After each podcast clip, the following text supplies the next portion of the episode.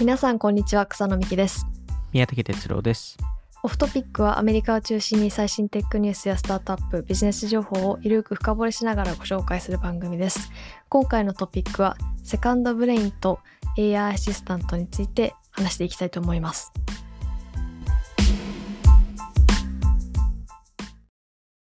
今回は AI はい。トレンドじゃないですか。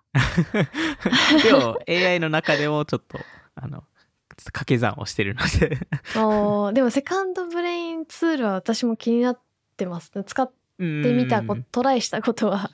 あります。あ、実際どういうの使ったことあります？えーとあのオビシディアンでしたっけ？ああ、はいはい。Obsidian？あの黒い石の、あの紫色の石の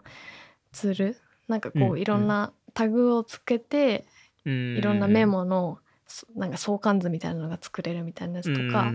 ああと Mem っていうああのアンドリーセンがとか調達してたツールとか、 Roam Research もトライしようと思ったことありますね。でもあれ有料だったから諦めたかもしれないですけど。あうん。うですね。実際オフオフトピックだと Notion とかも使っているので、Notion もなんかまあそういうセカンドブレイン的なツール、えーにはなるのかなと思うんです。まあ簡単にそのセカンドブレインって何かというと、はい。あのその自分の考えとかその、えーをよりまああの簡単に簡単にっていうか、まあ、よりうまく整理してくれるツール。っうんうん。ていうのが多分すごいシンプルな、えー言い方、えーだと思うんですけど、まあ、なんかずっとこの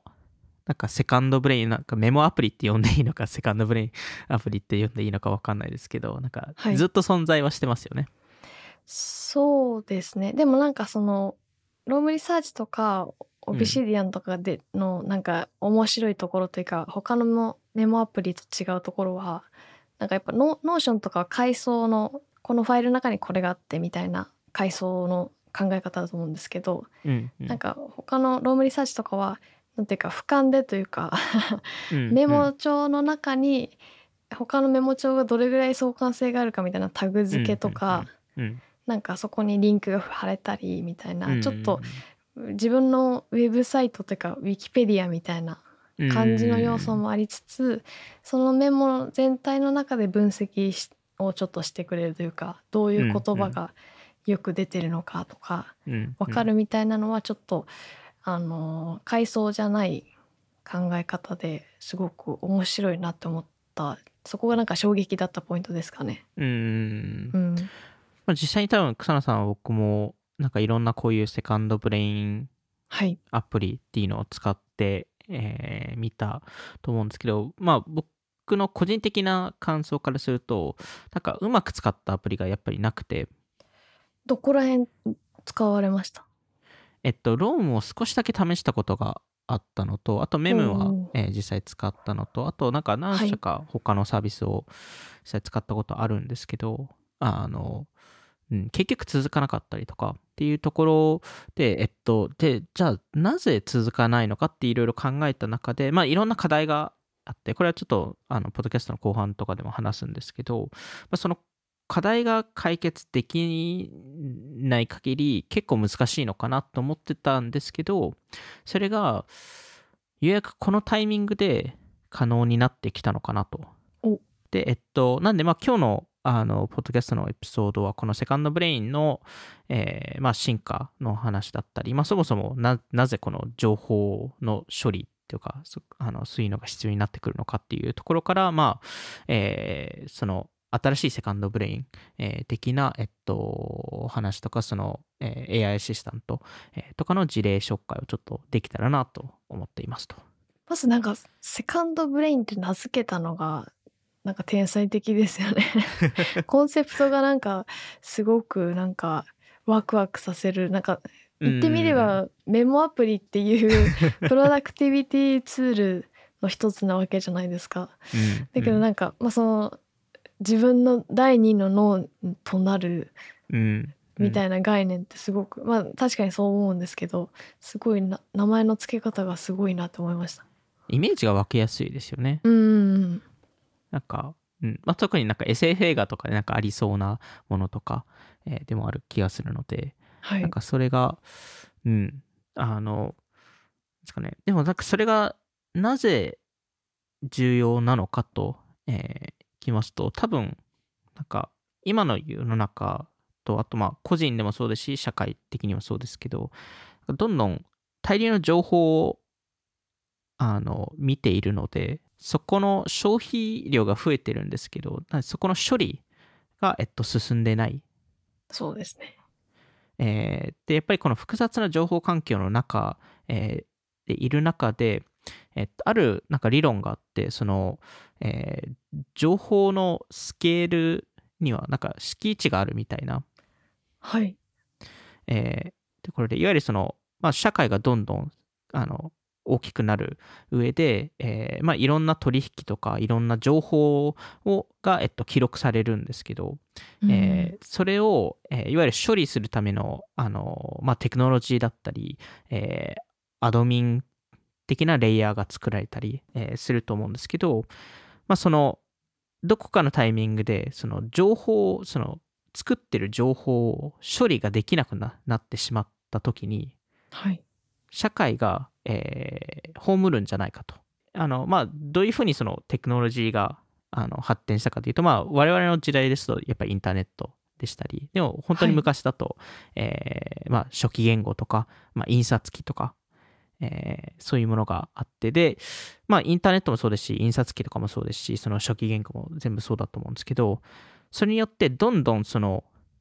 情報が、えっとより複雑になってきたじゃないですか。はい。そのまあ、そもそも大量に増えたっていうのが、えーあるんですけど、まあそのアテンまあ、インターネットですとアテンションエコノミーっていうぐらい、えーだと思うんですけどいわゆるその何が本物で何がなんか真実で何が偽物かっていうのが分かりにくくなるあとはやっぱりその、えーなんですかねそのやっぱり個人とか社会の中でその、えーフェイクニュースとか、えーまあ、そもそも信頼が落ちたりとか、えーしているのがこのあの社会がどんどんその情報の処理に間に合ってないのをなんか一部表してるのかなと思っていて、まあ、だからこそそのそのためにあの、えーこういうその情報処理の一つの、まあ、個人特に個人の手段としてはこういうメモアプリとか、えーこういうセカンドブレインっていうのが、えー出てきていると思うんですけどあの、まあ、これがですかねエヴァーノート時代が多分メメモアプリと呼ばれていてで今だと、うん。あの、えーどちらかというと、あのセカンドブレインとか、でもその前にもツイッターとかもなんかパブリック、えータウンスクエアって呼ばれたり、へえーしてたと思うので、まあいろんはない。その個人のナレッジを、えー蓄積する、えーっていうアイディアって過去にいっぱい、えーあって、まあ一時期そのデジタルガーデンと呼ばれたり、デジタルガーデン？はい、デジタルガーデンって呼ばれた えー時もあったり、えーしたので、あの、まあ、いろんな形がある中で、まあ、セカンドブレインが多分一番、い今、今現在だとしっくりしている名前の中で、デジタルガーデンっていうのはうん、どういう意味でデジタルガーデンなんですか？んと、まあ、その自分の庭あー。中で、その、まあ、いろんなその情報を育育て、育てるっていうか、あっていう意ー味合いとかも含めてですけど、うんなるほど。あの、いわゆる一つ一つのアイディアを種、種として見て、なるほどです。はい。理。解しました。すいませんあの、まあ、その中で草野さんも言いましたけど、そのロームリサーチ、はい。えーっていう、えーサービスが、えー出てきた時が、えっと、多分2019年とかだったと思うんですけど、あの、ちょうど、えっと、い草野さん覚えてますかね？一時期、なんかはい。ローション、あ、えっと、ローム VS ノーションの、なんかすごい、なんかどっち派なのかみたいな時期があって、えー、その対等してる時が対等してる時があって、逆に Roam の方が人気だった時期もあって、今は完全に逆転してますけど、あの、それこそ2020年えーに、えっと、 Roamが、えっと、200 million の時価総額で9 million 調達しているんですけど、これシードラウンドでやっているので、はい、結構高めのバリュエーション、うん。えーで、えっと、調達してたんですけど、それこそ Stripe、えー兄弟とかも、えっと、出資してたりはい。えー結構著名な VC とかも、えー投資している中で、本当になんかカルトブランド的な、えーうん。盛り上がり方をして、ツイッターで一時期、ハッシュタグ Roam Cult ってすごい流行ったり。うん。でも今もなんかそういう Roam Research もそうですしなんか根強い人気はありますよね。なんかコミュニティになってますよね。How to がちゃんとあるから。まあうん。 Notion もそうですけど、いろいろなんかコツみたいなのをシェアするコミュニティみたいなのありますよね、なので一回多分そのコアユーザーになるとなかなか離れづらい、メモアプリはそうですね。うん、だと思うので、まあ、特に多分 Roam とか、あうん。ーそういう second brain 的な、えーものはそう確で、うん。あのまあ、1年間で多分10万人ぐらいのユーザーを、えー集めて、あの初年度で1 million ぐらいの ARR で、えっと、黒字化、えーしたっていうところなんですけど、まあ、 Roam のあの一つの、えーまあ、やろうとしてたことはこの knowledge graph、はい。えーを作ることで、あの草野さんもちょっと話しましたけど、そのリンクのつつあの付け方がちょっと特殊で、うん。その双方向のリンク、はい。えーの概念が、えっと、ロームの考え方で、その今今までのそのやっぱりメモアプリってど、違うメモへのリンクを飛ばすっていうことはできたんですけど、はい。あの方向がいあのそのそのメモから違うメモに飛ぶだけで、いわゆる戻ってこれない。はいえーっていうのを、まあ、双方向でやることによってそのメモのネットワークシステムを作れるんじゃないかっていうのが、まあ、うん弟の概念だったと思うんですよね。はいえーでこれっていろんな、えっとまあ、それによって実際にネットワークを作る人とかも、えーいたり、えーしたんですけど、まあ、非常にいろんな課題が、えーそれによっても生まれ生まれたりしていて、まあ、実際何をじゃあリンクするべきなのかとか難しいんですよねこれが。すごい難しいですよね。うん、でも私もそのメモアプリ友達がそのうまく活用しててうん、今度うん使い方を教えてもらおうと思ってたんですけど、なんかこううまくできてる人はできてるんですけどなんかなかなかうん。何やる、何から始めればいいんだろうみたいそうなですよね。あのなんかセカンドブレイン構築したいけど 軸は何なんだろうみたいなのありますよね。で実際これってなんか考えなんかし考え方のシステムなのでなんかひこの人によってうまくいくケースとこの人によってうまくいかないケースがあったりするのでうん、そうですねなんで。そこの中やっぱり情報の整理の仕方、えーっていうふうに考え、考えないといけないのでやっぱそこは多分相性もありますしあのそもそも、まあ、それが果たしてどこまで役に立つのかっていうところもあるので。逆に宮武さんとかそのたくさん情報を見てるじゃないですか。どうやってこう整理してるんですか、整理というか覚えてたりとかこれ後で調べようみたいないっぱいタブ開いちゃうみたいなことってあるあるあるあるじゃないですか。うんうん。なんかそれをこう消化していくみたいなどんどん潰していくみたいな感じなんですか？そうですね。あのーどんどん潰していくっていうところは、ただなんか、タブを開きすぎると、ちょっと、なんか、すごい嫌な気分になっちゃうんで、あーわかります。全部対応しないといけないってなっちゃうんで、うんうん。あの、なんで、あの、例えばツイッターとかですと、その、えーなんか保存したりしますね。このこのリンクを、このリンクを後で見返そうって思ったり、ブックマークってことですか？ブックマークっていうか単単純にあのリンクをコピペしてます。であメモ帳にってことですか？えっと、えっと、 Slack にです、これは。ああツイッターの場合は Slackクにやって、えっと、そうするとリアルタイムでやらないといけないんで、後でそれ。ははい。じゃあや見たら消すんですか？えっと、見たら残してはいるんですけど、でも基本的に、あの、そのツイツイートをそこの、その時に開けて、えーそれで、まあ、リツイートするなり、なんか、あの、その情報を消費するなりしてっていうなるほど感じですね。で、メモは今、いまだにエヴァーノートを使ってますけど、あの、んなんか、特に、なんですかね、まあ、ある程度フォルダ分けをしてるぐらいなので、なんかタグとかは全くつけてないですし、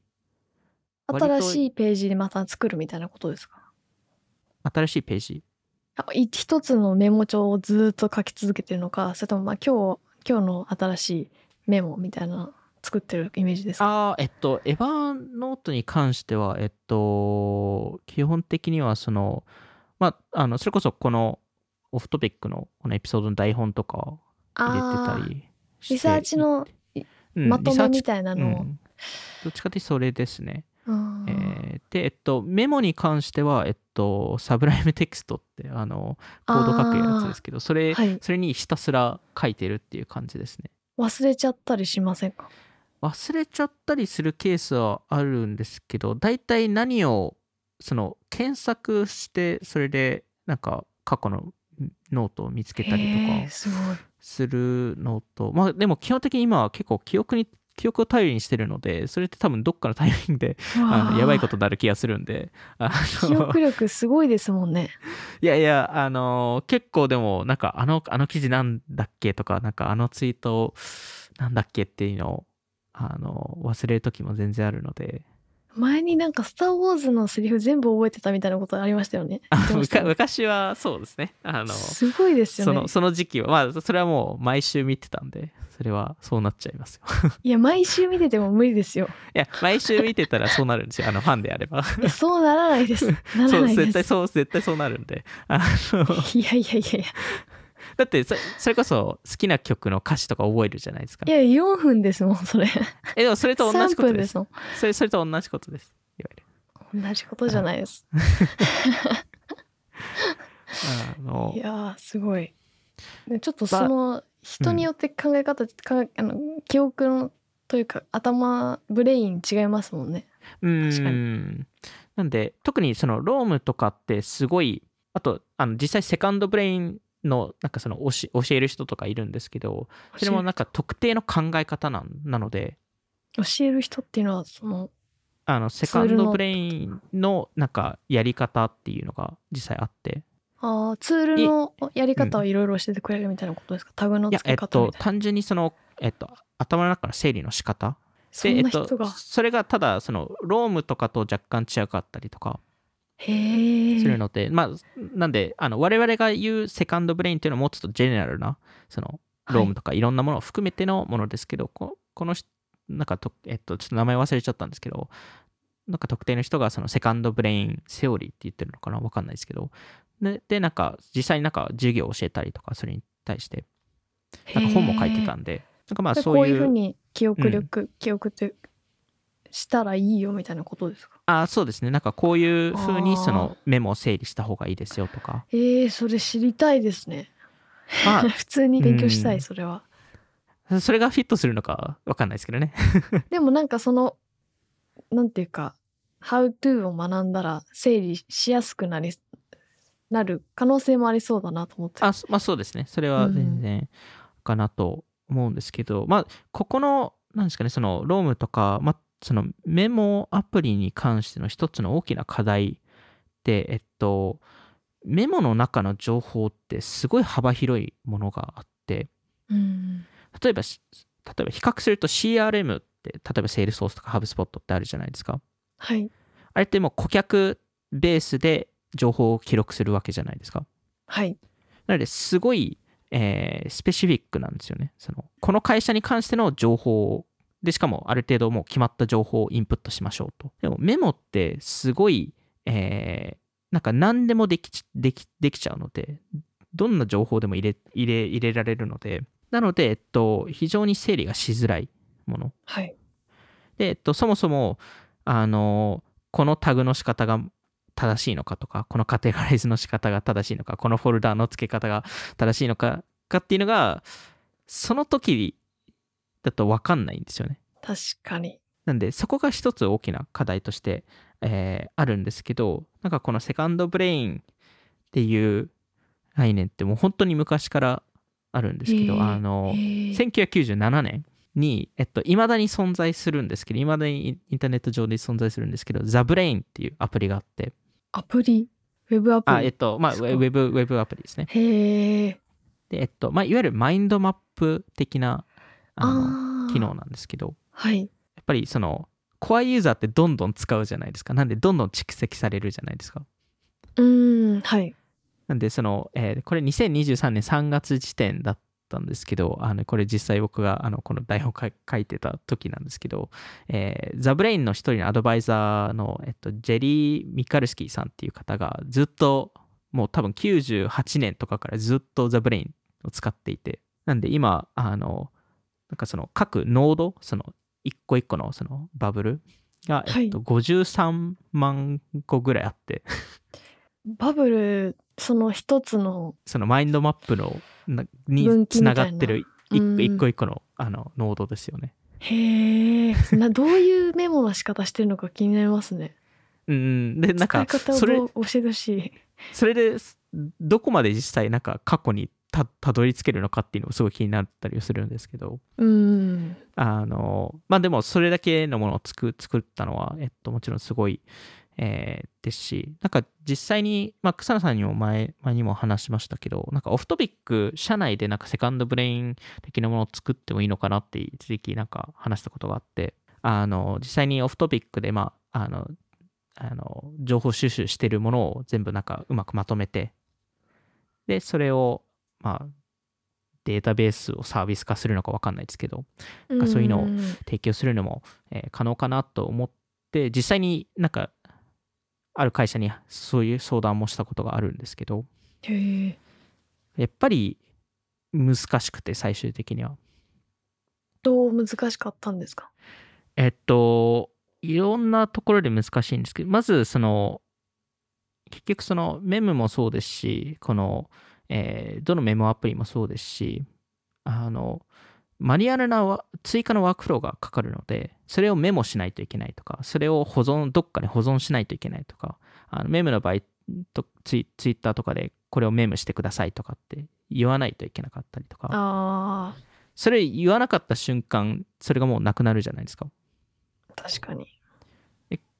例えば、ミーティングをメモしてた時に、えー、例えば半分にの話をメモした場合にもう半分メモしてないのでそのその話を思い出したければできないじゃないですか。結局自分の判断によって自分のキュレーション、えー、をめちゃくちゃ頼らないといけない。そうですね。で追加のマニュアル作業がかかってしまうっていう、えー、ところなんですけどなんかこれがこのタイミングで解決できるのかなと思っていて今だから。おまさになんかスタートアップで、その、草さんもいろんなピッチ資料を見たと思うんですけど、その、あの、why now? なぜ、なぜ今あるべきかっていうスライドってあると思うんですけど、うん、まさになんかこ、なんかこれが、これに当てはまる？スライドが、なんか今、今、この瞬間でできるのかなと思っていて、それが、えっと、はい、まあ、技術的な要因が大きいんですけど、その、あの、ベースのインフラのレイヤー、えー、基盤のインフラから、えっと、まあ、最近のその LLM のモデルとか、その AI モデルっていうのが、えっと、いろいろ、そのセカンドブレイン領域を変えてるのかなと思っていて、で、それの一つ、めちゃくちゃいい事例が、リワインドっていう会社で、はい。えっと、リワインド .ai、えー、なんですけど、えっと、これは、えー、あの、概要を見ると、えっと、人生の検索エンジンっていうのを書いてるんですけど。うわすごいかっこいい名前。なんか大きな概念ですね。もうブレインとかではない。もう人生。そうですね。で、なんか、まあ、もともとの目的、このサービスの目的が、えっと、人間ってその、記憶力があんまり良くないので、うん、いろんなものを忘れちゃうので、なんで、はい、えー、完璧な記憶をを、えっと、提供したいですと。えー、で、えっと、去年の11月に、えー、ローンチしたんですけど、えっと、まずは、えっと、Mac のデスデスクトップアプリ、はい、パソコンとかで使えるアプリとして、えっと、ローンチして、えっと、これちょっと後々なぜかっていうのを話すんですけど、一応 M1 チップ以上のもの、えー、じゃないと、えっと、使えないというところなんですけど、えっと、実際、まあ、あのそれをダウンロードして使い始めると何が起きるかというと、えー、基本的にずっとあの画面を、えー、記録していますと。で、えっと、これが全部ローカル上で保存され、えー、るんですけど、あの、はい、えー、まあ、ローカル上で保存された時にめあの圧縮されるので、ファイルが。なので、えっと、基本的にはあの数年分のデータは入るようになって、えー、いるんですけど。で、えっと、その画面だけではなくて、えー、あとはそのえー、マイクとかスピーカーとも、えー、アクセスはできるので、まあ、これは、はい、あのユーザーが許可すればですけど、それによって、いわゆる自分が何を話してるか、えー、その電話会議中とか、えー、で何を聞いてるかっていうのをもう全部、えー、あの記録できますと。めちゃめちゃでもデータがかさかさみそうですね。でもこれがその彼らの圧縮、えーいわゆるその、えー M1 チップを使ってるのはそこ、そこにあって、えー3500倍ぐらい圧縮されるんですかね。そのローデータのものが。なんで一応それですごい圧縮された、えーものに、えーなって、で、まあそれを記録して何ができるんだっていうところで言うと、まあサービスがリワインド、いわゆる巻き戻し、うん。えーっていう通り、えっと、過去に、過去を巻き戻せますと。なんで過去に、例えば1週間前に何を見てたかっていうのを、あの、戻れますと。何見てたかか、何を聞いてたか、何を、えっと、喋ってたか。うわーちょっと怖い、ちょっと怖いですよね。なんで、まあ、あの、タイムマシン的な、その Mac とかであるタイムマシン的な、あの、はい機能を果たしているんですけど、はいえーまあ、リワインドの創業者とかが言っているのは、なんかちょっと Google Maps と似てるんじゃないかと。おー Google Maps で、えっと、がなかった時って、いわゆる場所の行き方を全部覚え、いちいち覚えないといけなかった。あーそれが Google マップあると、もう覚えてくれると。Google マップが。確かにもう見るだけですもんねそれもう見るだけっていう、うんえーところなので、えっと、実際に、まあ、これを僕も使っているんですけど、はいあおの、ーまあ、もともとの、えっと、ユースケースとしては、その、やっぱりその、過去のツイートとか、はいえー過去読んだ記事を戻りたいときに、あの、リワインドを使って検索とかできるんですね。キーワードベースで。あーあの記事なんだっけみたいなの使うってことですか？あ、そうです。なんで、例えば、あの、わかんないです例えば、あのストライプの記事って、なんか、なんか1週間ぐらい前にストライプの記事読んだなと思った時に、ストライプって検索すると、えーまあ、ストライプが画面上に出た、えー時を全部出してくれたり、場合によっては、その、は話し、話していれば、そこの部分が、えーちょっと小さい動画として出てきたりするので、で、そこの、えっと、そのえー画面上のリンクをコピペできたり、でいろんな意味で、あの、便利、えーあとは、まあ、その、実際、その、記事とかであれば、その記事のテキストをコピペできたり、そこも検索範囲に入ってくる。そこも検索範囲に、えーうわすごいですね。えー来るっていうところなので、まあ、ひいろんな意味で非常に便利なんですけど、もう一つのユースケースが、えっと、これは元々想定はしてなかったんですけど、その創業者が言ってたのが、あの、やっぱり、あ電話会議のミーティングとかで、あの、例えばいろんな会社名が飛び交ったり、はい、えうん。ーなんか、たまに見過ごしちゃうじゃないですか。うん聞いてその時メモし忘れるみたいなのありますよねありますよね。で、た例えば名前とか。ああ確かにズームだとチャットに送ってもらってああなんだっけみたいなのありますうよねん。消えちゃ消えちゃっても分かんないみたそいうなですよね。なんで、リワインドを使うと、本当に5秒前に戻るとか、あで、かあの、その話してることを書き起こしてくれるので、あすごいなんで、その、そうするとなんか、止めなくていいじゃないですか。なんか、あれ、えな、な、ななんていう会社名ですかってもう一回聞かなくても。確かになので、そういう意味だと、えっと、便利になり、なるのと、あとはその、ローカル上で保存してる理由は、まあ、単純にプライバシー目的で、えっと、いわゆる本当に他社から、えー他人からそれが、えーデータが見れないっていうところと、場合によってはその会社で使っていれば、会社は従業員のデータを見れませんと。あとはやっぱりそのインターネットがなくても使える。っていうのが、えっと、非常に、えー重要になっているのと、あと、まあ、Apple の M1 チップ以上、えーの、えっと、デバイスじゃないと使えないのも、やっぱりその圧縮っていうところもそうなんですけど、やっぱりその、えー使う、えーエネルギーって、まあまあ、その他のものだと、あの、まあまあバッテリーとか、えー食っちゃうので、うんなんで、えっと、まあそういう意味だと、えー M1 チップだと、えっと、ある程度、えー普通にパソコンも使いながらリワインドを使えますと。で最近だとめちゃくちゃ便利ですね。あの最近だとチャット GPT とかも連携、えーしていて、そこでなんか質問ができたりとか、その過去の、えー例えば、この人をいつ会いましたかと。そうすると過去のデータをチャット GPT が全部、えー見てくれて、えっと、それであの文章で返してくれますと。ああ過去 Google カレンダーでこのページにこの人の名前あったからみたいなことですか？えっと、グーえっと、画面上で、えっと、全部見てるので、例えばそのメーなんか、なんかこの人最初になんかメールしましたよねとか、なんか Slack でメンションしてましたよねとか、本当に画面上を全部見てるので、逆にめちゃくちゃそのヒットって検索でめちゃめちゃ出てきてどれだっけってならないですか？あもちろんその可能性もあるので一応アプリ別でもフィルタリングができたりあ時系列とかで見れたりとかいろんなフィルター機能があるので。なんかすごいこう使ったなんかそういうことができたことがないからなんかどういう使われ方してるのか、まあ、さっきも事例言ってもあのおっしゃってましたけどなんかこれ良かったなみたいなのあります？その人物名とかですかやっぱり。まあやっぱりそのそのこの記事なんでなんかあのなんか1週間ぐらい前に読んだ記事がなんていう記事かを完全に忘れたっていう時にはめちゃくちゃ便利でしたね。ああなるほど。うん。やあのでも草野さんが言うようにやっぱりちょっと新しい発想でもあるのでそのマジックモーメントが本当にその瞬間来ないとマジックモーメントって理解できないのでうんそこが一つこのサービスの課題でもあるかなっていうのは、えー思うのでなんでまあこのサービス自体がめちゃくちゃ流行るか正直わからないですけどなんかこれができることがまず重要だと思っていてはい。でえっとでこれが、えっと、いろんな意味でそのセカンドブレインの、えっと、課題解決につながっていて、えー一つが、えっと、一つの課題が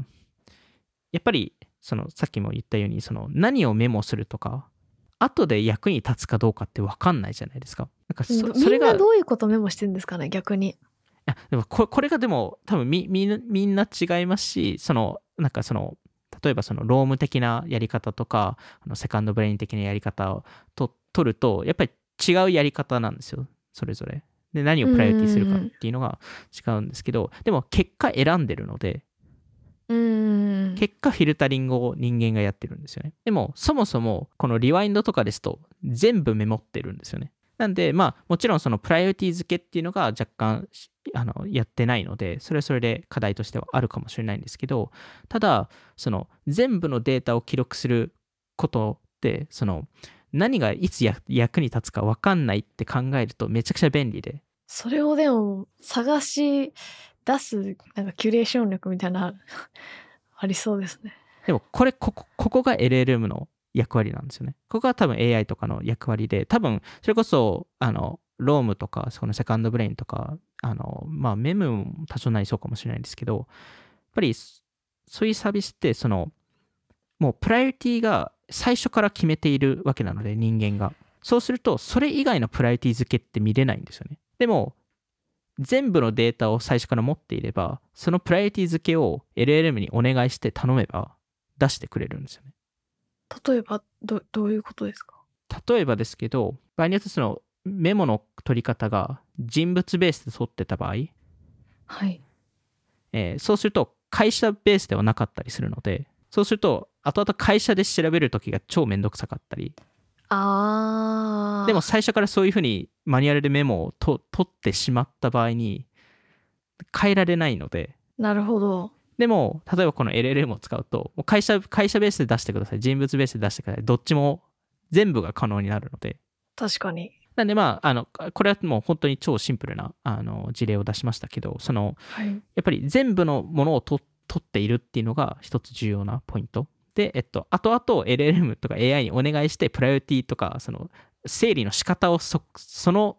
後々お願いするっていうやり方は確かにあるなっていう。なんで、そうすると複数の整理の仕方ができるわけじゃないですか。いわゆるその、この時は会社ベースで見たい。この時は人物ベース、あの、人物ベースで見たい。この時は、えーえーっと、人の発言ベースで、えーメモを読みたい。いとか。めちゃめちゃその人有益なメモをされてる方ですね。あ、でも、でもそれが、それできないんですよ、人間は。だから AI、AI、AI であればそれを整理してくれるんですよ。確かに。確かに。なんで、えっと、多分、今まで何が起きたかというと、その、今までの整理の仕方が、えーワンパターンしかできなくて、うん。でもインターネットによってより情報が複雑になってきた中でそれはいを意味を分かりやすくするなんかセンスメイキングなシステムがなかったっていうでそれがこのリワインドまあリワインドが一事例ですけどその、えー全情報をパッシブに、えーと取りながら、確かに整理してくれるっていうのそうですね、AI で整理してくれるっていうのが、えっと、いわゆる、そうすると、ワークフローも変えなくていいので、これメモしようとか、えー、これ、これはメモしないでおこうとかっていうのが全くないので、なんで、えっと、全く普通の、普通に仕事しながら、勝手にメモしてくれるっていう。もはや何が大事か分かんなくなりそうじゃないですか。でも何が大事かってその瞬間その瞬間決めるものじゃないですか。うん。メモ取るとその瞬間大事だと思ってるものをメモしてるわけなので。うんでもそれを分かんないですけど1ヶ月後振り返振り返るっていうかなんかそのメモを使いたい時にいやこういう視点じゃなかったんだよなとかだから違う視点でなんかあの本当はメモしてほしかったんですよねとかって思う瞬間ってあると思っていて。でそれが、まあ、いわゆる可能になる。でまあえっと最近ですとこのチャット GPT の連携を通してあの例えばなんか先週の金曜日何や何をやりましたかとか、はい、かそういうのが全部分かったり、えー、するようになっていくのでなんかこういうでこういうソフトウェアって多分どんどんデバイス側にも入ってくるかなと思うので、まあ、それこそ iPhone とかあの Google の Pixel とか、はい、特にボイスアシスタントを持ってる、えー、ところとか、えー、に関してはすごい相性がいいかなっていう、えー、ところでもあって。なんでなんかその今までそのリワインドで話してたことってそのまあパッシブで情報収集あのパソコンがしてくれてで、えっと、ユーザーが、まあ、AI を通してその瞬間その瞬間必要だった情報を、まあ、取り出す。はい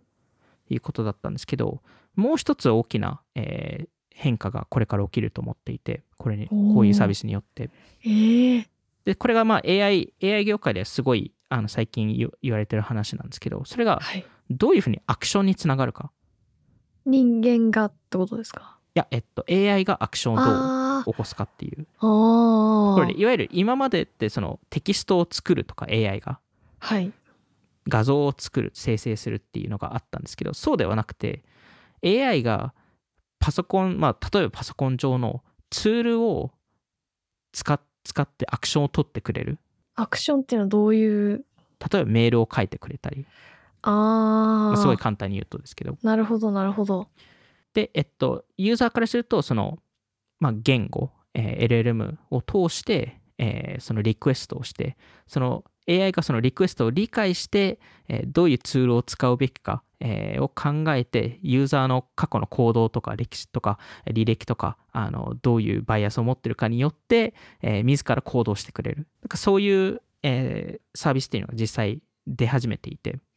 あもう出てるんですね。もう出てますね。あの一社はあのこれはちょっともしかしたら多分来週話すアデプトっていう会社あるんですけど今日今週ちょっと話したいのがリンディっていう会社ではい。えっと、リンディ .ai だと思うんですけど、えっと、この会社はまさにその LLM のトレーニングを、えー、させて、そのカレンダーとかメールとか、そういうのをあの AI が使えるようにしていて、で、どういうふうにトレーニングしてるかというと、実は割とシンプルで、AI にあのいろんなツールの、えー、使用書をあのあの投げてるんですよ。うん、それメールの、はい。うん。あ、例えば Slack の API 使用書とか。で、それを AI が読み込むと、なんとなくその API の使使い方がわかるんですよね。確かに使用書ですもんね。そうですよね。一番わかりやすく書いてるかもしれない。そうですそのためにあの存在するものですからね。うん。あのなので、えっとまあ、それをいっぱい読み込ませて、まあ、もちろんそのアプリとの連携とかもあの多少なり必要ですけど、えっと、それをやると、えー、ユーザーが AI に、えーまあ、パソコン上で AI に、えー、目的を与えると、それを AI がどどのツールとかを活用すればその目標を達成できるかっていうのを考えてくれる。で、場合によって実際やってくれる。はい。で、例えばなんですけど、えー、その、まあ、と、今日のミーティングの、えー、前に、その電話会議のリンクと、その参加者の、えー、情報を送ってくださいと。はい。で、えっと、お願いしますと AI に。そうすると、えー、AI は考えるわけなんですけど、じゃあ、この、まあ、ミーティングっていうと、まあ、Google カレンダーに行けば分かりますよねと。秘書。あ、でも本当にまさに秘書なんですよ。えー Google カレンダーに行って、せそこで、えっと、リマインドをつ作って、えー5分前に Google カレンダーのリマインドを送りますと。えーで、さらに、えっと、その Google カレンダーの、えっと、中には、その参加者のメールアドレスがあるわけなので、えーそこで名前とかベースで、えっと、LinkedIn でそ各、えー参加者のプロフプロフィールを、えー集めて、へえで、えっと、さらに、えっと、その参加者ともしミーティング過去にしていれば、えー、そこのミーティングの、えっと、あの、Zoom のデータに入って、えー、そのミーティングのササマリーを作って、へで、全体のものを Slack で送ってくれると。確かにでき、できますね、それは。できるじゃないですか。うん。で、それを、まあ、いわゆるその、一1本のリクエストでそれを全部やってくれるんですよ。なんで、草野さんが本当に言う通り、秘書なんですよ。それによってど人間どうなるんですかね？なんかすごい採用面接とか 大量に人のミーティングをさばかなくちゃいけないみたいな状況だったら、確かにありな気がするんですけど、うなんか重要なみなんていうかそんなにミーティングが限られたミーティングの中でこういうことされてあこういう共通点ありますよね調べましたよみたいな 雰囲でもこ気で言われれってて、でも、秘書がいることと同じことだと思うので、まあえそうですね。実際、うん。最終的にミーティングするのはその人ですし、そこで秘書秘書がミーティング出たら、それはそれでやばいと思うんで、あのうん。そこ行ったらちょっとあれですけど、あのただ、秘書との違いって、えっと、えー僕も秘書はあの抱えたことないんですけど、あの大あ体秘書、はいそれはないですよ。あの秘書を抱えるとあの、はいパスワード全部渡さないといけないんですよ。あー確かになんかメッセンジャーとかも共有したり、うんかそうなんですよ。アアカウント共有したりみたいなされてる方いますもんね。そうなんですよ。なんで結構なリスクがあって、うん。で、えっと、この AI に関してはその API とかの連携なので、なので、ある程度、あの、その、いつでもブロックができますし、パスワードを一切渡してないので、できることがある程度限られて、えーはいるとえーいうところで、まあ、この AI が何をやってるかというと、そのタスクを与えたときに、えーそのタスクを達成するためにコードを書き始めるんですよ、いわゆる。その、ここういう、まあ、いわゆる RPA と似たようなことですけど、その、えーこれを実現するためには、こうこうこのツールを使ってこういうタスクを全部、えー終わらせますと。はいえーこれで、なんで、すごい、えっと、えーですかね、一つの、もう一つの事例が、えーリンディが何をやってくれるかというと、メールを、えー朝起きると、例えば100ぐらいのメールが来た来たとすると、それを読むのって全部大変なので、うん。あのプライオリティ付けをしてくれますと。まあ、これはなんとなくうん他のサービスもやってくれると思うんですけど、それプラス、ドラフトとして、その重要な返信するべきメールに関して、ドラフトの返信を作ってくれるんですよ。最高。だから本当に秘書のもうもっといいバージョンなんですよね。へえ。で、しかも、このリンディはその過去の Gmail のやり取りを全部見れるので、その自分のあの、えー書き方だけではなくて、相手によっても変えてくれるんですよ、書き方を。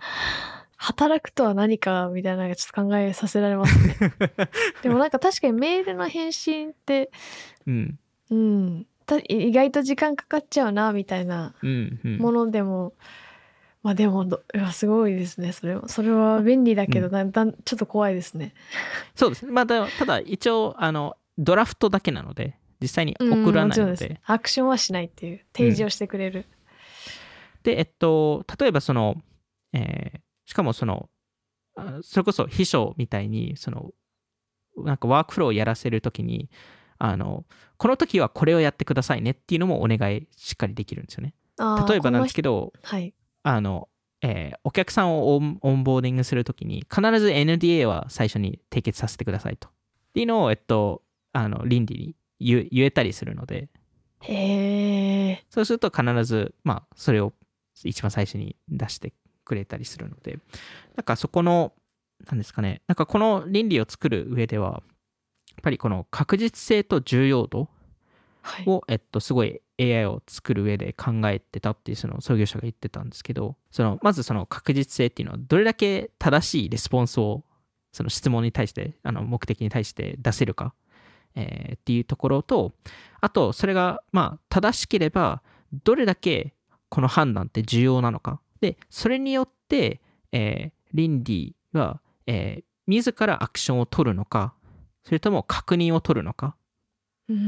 っていうのを決めてるんですよね。なんで、例えばですけど、あの、えっと、その、そういう者が言うには、リードオンリー。例えば、その、えーあの、さっき出した、その、えーメール、あ、えっと、ミーティングの前に事前になんかサマリーを送ってくださいっていうのって、自分しか影響されないので、ああそれはもう勝手にやっちゃうんですよ。お願いすると確かに影響がなさそうですよねそうなんですよ。でも、メールを外部に送るとなると、それを確認したいじゃないですか。はい重要より重要なので、それなので、うんそれはドラフトで終わるんですよ。でこれも秘書とかも多分ややってくれることだと思うんですけど、なんか確かに本当に確認が必要な。うん。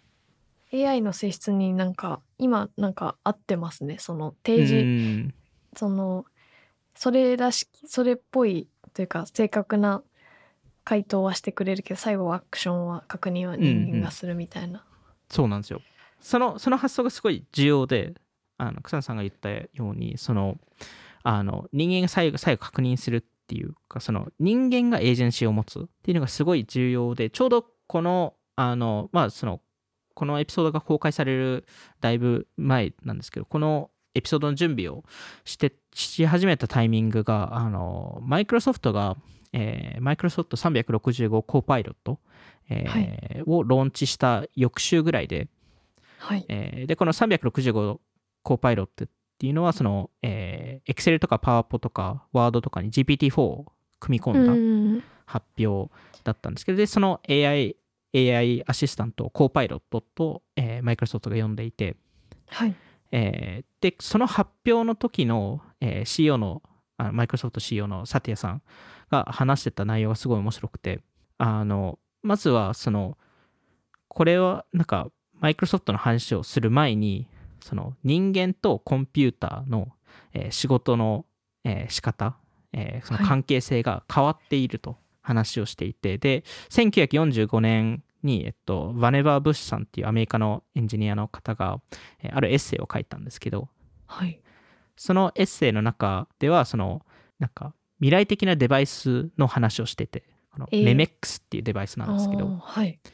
それが何、何のデバイスかというと、なんか、人類の全部の本とか、あの記録とかコミュニケーションをが保管されてるデバイスで、うん。で、それ、それによって人間がそのナレッジをどんどん取り出せる。で、それによってなんか新しい仕事のしやり方とかあるっていうところで、まあ、いわゆるこの人間とその機械とか AI とか、の関係性が、えーまあ、新しい関係性が作れるんじゃないかという発想、えーだったんですけど、その、その後にサティアさんが、あの、1968年にその GUI、その、えーが、えーでできたり、まあ、パーソナルコンピューターができたり、ウェブが、インターネットができたり、ブラウザーができたり、iPhone ができたりしたのが、それぞれ、ぱりその人間とコンピューターの関係性を変えてきたと。このタイミングで、この AI、えーっていう新しいものが出てくるタイミングで、また変わるタイミングが来ましたと。はい今までの AI とこれ、今の AI えーの大きな違いがあると言っていたんですけど、うん今までの AI ってやっぱりその検索とか SNS とかで出てきたものっていうのは基本的にレコメンド、いわゆる人間が選んでないんですよね。うんああ確かになんか与えられて、それをベースに選ぶっていう。何を見るか、などういうサイトに行くか、何を買うか。はいなので、今までの時代の、過去の時代の AI っていうのはオートパイロットだったと。これからがコーパイロットですと。これからは人間の判断と人間のえーエージェンシーによって AI が働いてくれますと。なので実際にこのあのコーパイロットのデモをマイクロソフトが見せたときにもう完全に人間がもう中心にいてでこれ絶対わざとやったはずなんですけどそのはい。パワーポイント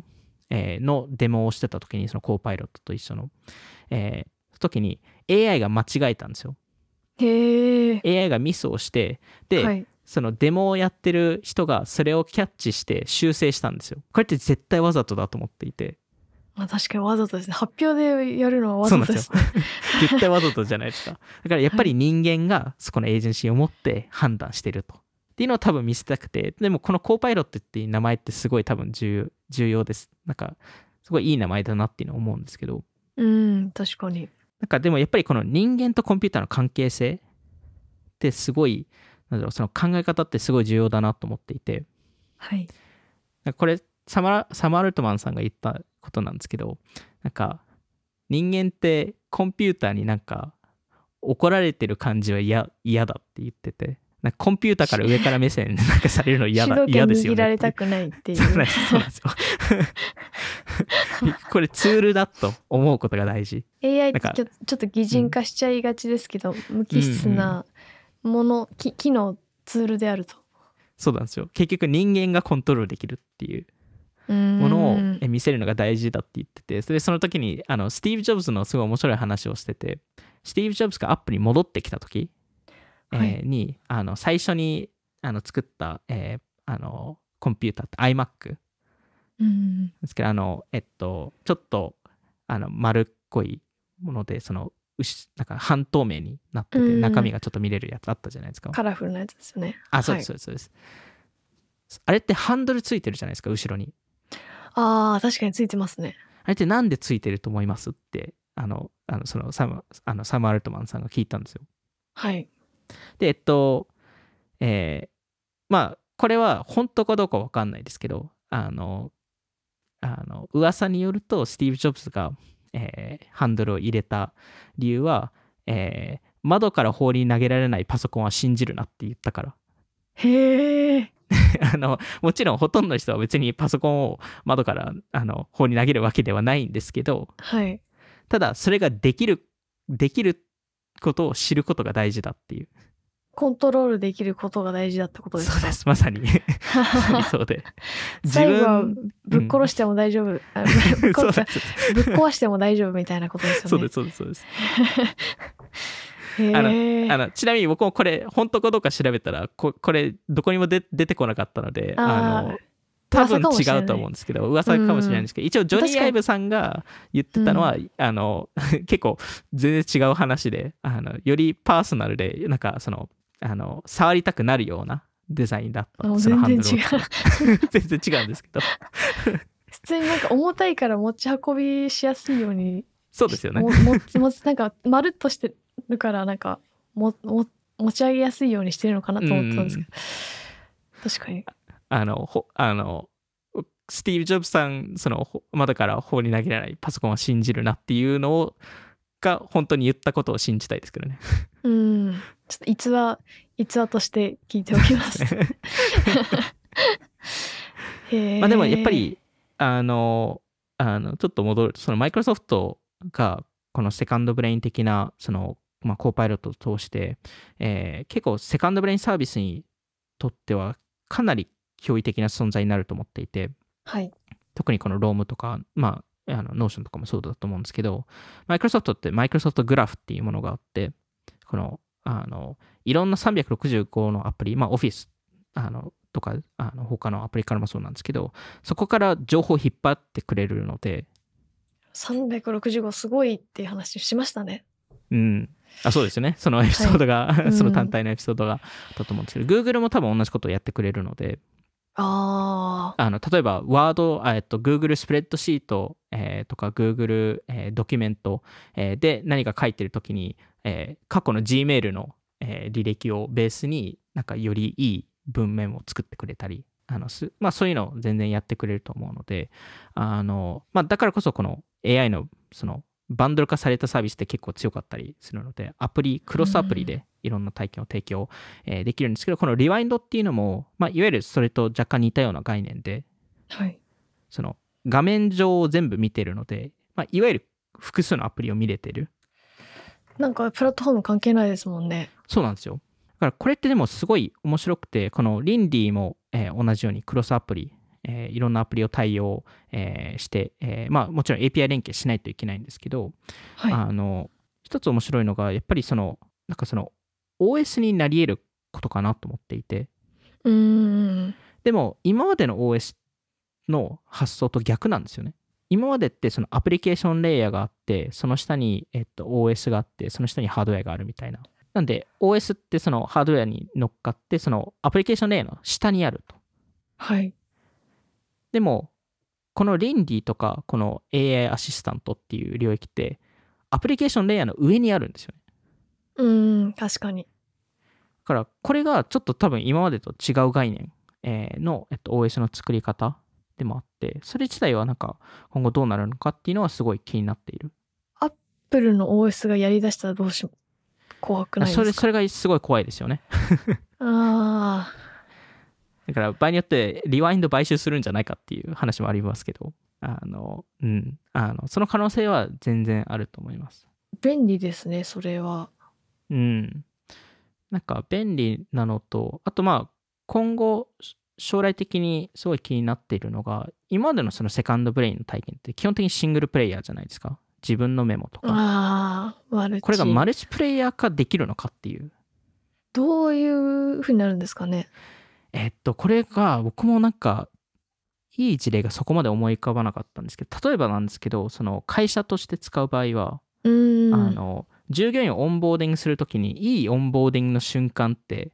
分かんないわけじゃないですか。うーん。でも、 Rewind みたいなものを使うと、その瞬間だけ、もちろん従業員の許許可を取って、その瞬間だけ分析、えーできるような、えーものを使ったりとか、あと、場合によってコミュニティとかはすごい分かりやすいと思うんですけどね、そのそこの情報が全部、あの、そのコミュニティの、えっと、AI に蓄積される。確かに。なんかでも前になんか、ウェブサイト上のなんか、カーソル、そこに、サイトにアクセスしてる人はなんかカーソルの位置がわかるみたいなサービスあ昔見たことあるんですけどなんかそれとかにちょっと近いかもしれないんですかね。そうですね。まあでも本当一部ですねそれで言ってうもん、まあ、そこの一部の情報を多分あの取ってたように場合によってはそのそそのコミュニティに入って入ってるというかそこに貢献してる瞬間だけ、えーその画面のアクセスをできで AI ができできたりとか。うん、でもなんかた例えば Slack とかその数十人数百人規模だったらなんかどどのチチャンネルをみんな見てるのかなみたいなのがリアルタイムで分かったりどこのうんなんかそういうのがもっと分かったらなんか面白いですよねそうですよリね。リアルタイム性があるというか。うん、でそれによってそのあの AI 側があのチャンネルを改善するとかなんかそういうのって出てきてもおかしくないのかなと思いますしここのチャンネル盛り上がってないなってなんかボットが「何々さん久しぶりにもうちょっと来てみませんか? 」みたいな。そうですよね。なんかそういうのがなんはい。か可能になってくるかなと思うので、なんかそういう意味だとそのマルチプレイヤー化っていうなんか可能性っていうのはいろんなところであるのかなと思います。なのでまあ今週はあのこのセカンドブレインと AI アシスタントについて話してい、えーいきたかったんですけど、まあ、ちょっと来週もあの AI 関連の話、えーで、まあ、もうちょっと広くその AI 企業を作る上でのなんか、まあ、tips っていうほどではないですけどなんか考え方とかなんか実際 AI 業界の中でなんか議論されてるあのリアルに議論されてるえー話とか、えーなんかそうういう、えっとまあ、あと他の事例とかも含めて、えー話していけたらなと思うので、はい。はい、じゃあ今回はそんな感じで今回も聞いていただきありがとうございました。気になった方はオフトピック JP のフォローお願いします。そしてメンバーシッププログラムオフトピッククラブもノートでやっているのでぜひ気になった方はチェックしてみてください。それではまた次回お会いしましょう。さようなら。さようなら。